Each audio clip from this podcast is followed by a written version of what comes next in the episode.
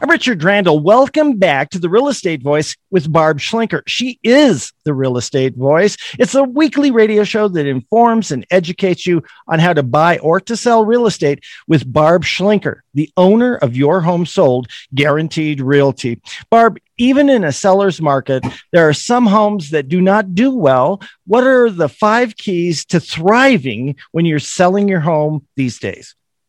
Well, yes, Richard. What we're talking about here is a way to put your home on the market so that we get the home sellers the most amount of money and so that it doesn't sit on the market for a long time because that can be frightening for sellers these days. If it sits on more than two weeks, they're thinking, oh my God, the sky's falling. And sometimes it's little simple things that, that we can do that can really help you get top dollar. So we call them the five keys to thrive we go into a lot of detail. I have a on demand actually webinar and you can go listen to that anytime. It's how to sell webinar.com. And basically, just kind of walks you through some basic steps on how you prepare your home for sale. The number one thing is be that best home on the block. Now, how do you do that? First of all, you have to know what's available on the block.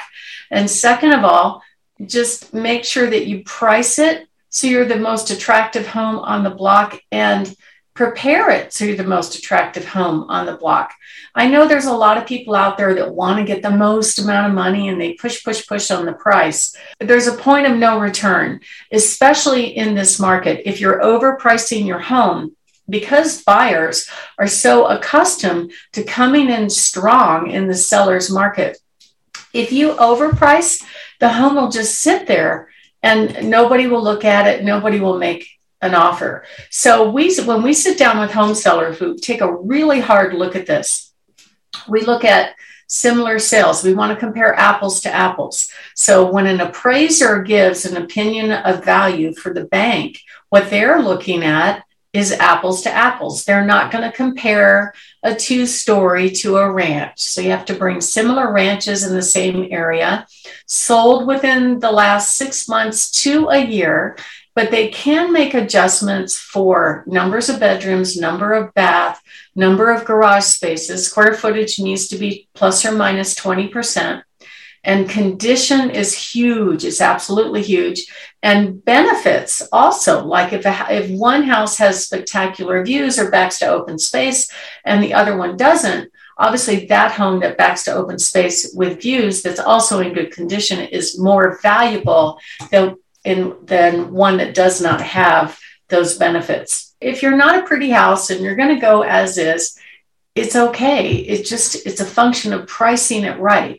We recently had a listing that it was an inherited home. They had smoked all their lives in the homes, had very, very heavy cigarette smell in the home.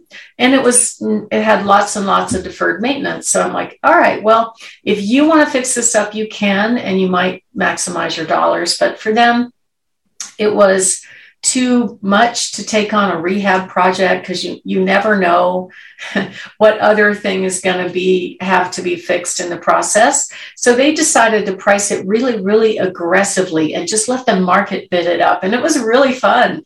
We had 48 offers and it sold for 23% over asking price because it was the best deal on the block. Not necessarily the prettiest home but definitely the best deal Number two, hugely important is you hire the agent that knows how to create demand, that makes sure that the home is presented top notch, not just online, but offline. Photos absolutely matter because we know buyers eliminate homes based on the online pictures. So if we don't pass that test, guess what? They're moving on to the next home. But also, when you get to the house, are you making a good impression with the buyer as well? So, what's interesting to me is a majority, 67% of people that select an agent to sell their home usually go with somebody they knew or somebody that they were referred to. And most homeowners actually have no idea what constitutes a quality real estate agent. Some assume, oh, years in the business is sufficient.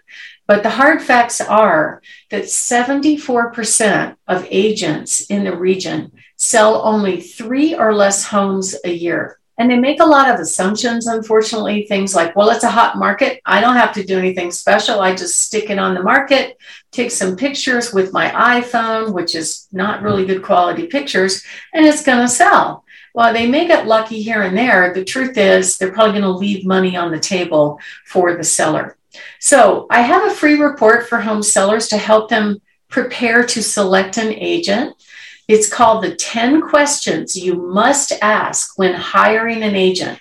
You can order that report by going to barbhasthebuyers.com, click on the green button in the upper right hand corner, and you can download any report that I have right there on my website. And a lot of agents think that the only form of marketing is I take some pictures and I put it in the multiple listing service. Well, we don't believe that. Now, the multiple listing service will, of course, share it with thousands of other websites, including our competitors and tech companies and Zillow and Redfin. I was talking with the seller just a couple days ago about how they went out and were looking at homes with an agent from this company and they're called showing agents. So these agents are actually paid by the hour to go open doors. They don't have any skills, they don't know how to negotiate, they don't know much about the market. If the buyer wants to buy the house, they'll hand them off to someone else. They're called showing agents. And uh, I'm like, really? It's unfortunate because the seller is thinking, wait a minute, I prepared my home to show. I picked up dogs and kids and made the house look good. And I've got some door opener showing up here that doesn't know anything about the house or the market and doesn't even know how to negotiate. It was, it's unfortunate, but that's going on right now with the big tech companies. Most agents do not include advice on preparation to sell, market expertise, staging, professional imagery. It's unfortunate, but it's the easy button for many of them. So, where do buyers find homes? They don't just find them in the multiple listing service. They might find out from a neighbor. They might find out on social media. A lot of buyers start on Google, especially the millennial generation. They don't trust scary salespeople. They trust Google over their parents practically. So we make sure that we are where the buyers are looking. So some of the problems that buyers run into actually are a result of them not really being educated about the market. And here's an example. So, if a buyer has a house to sell, they've got a dilemma because most home sellers are reluctant to accept a offer contingent on a buyer's home selling.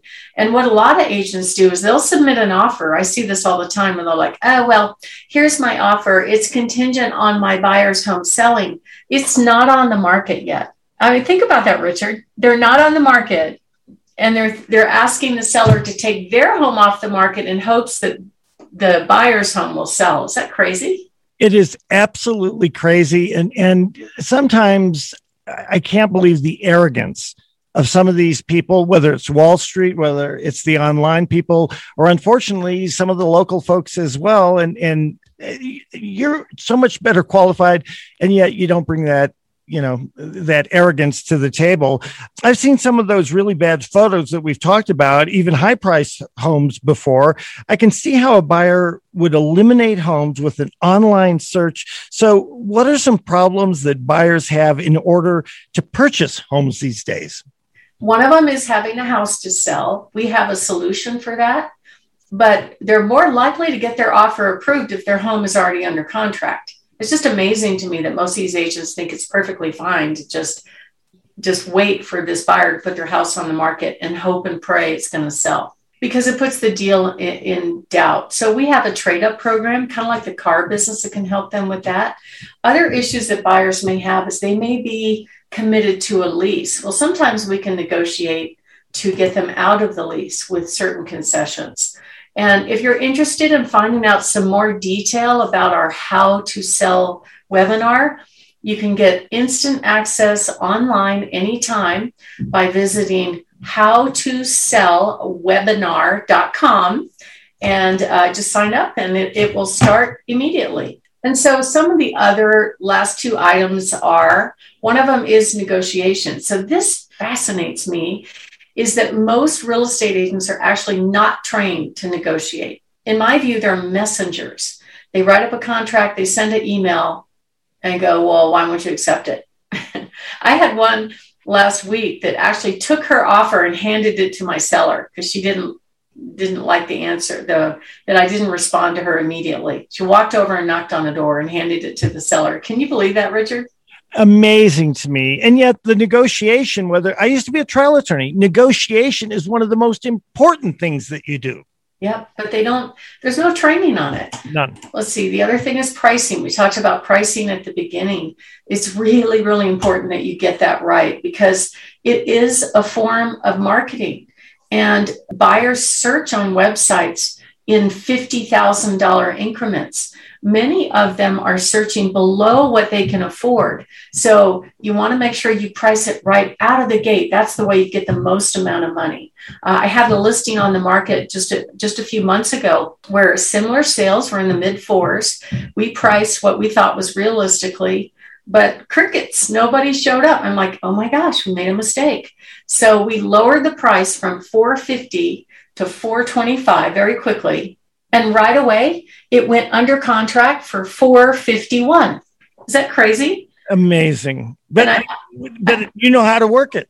Well, it just it's more of a psychology thing. You know, they're afraid to make an offer, even though it was priced right, because they were afraid they were going to get outbid. So, if you want a comprehensive presentation on this topic, you can go to howtosellwebinar.com and order your on demand training. Richard?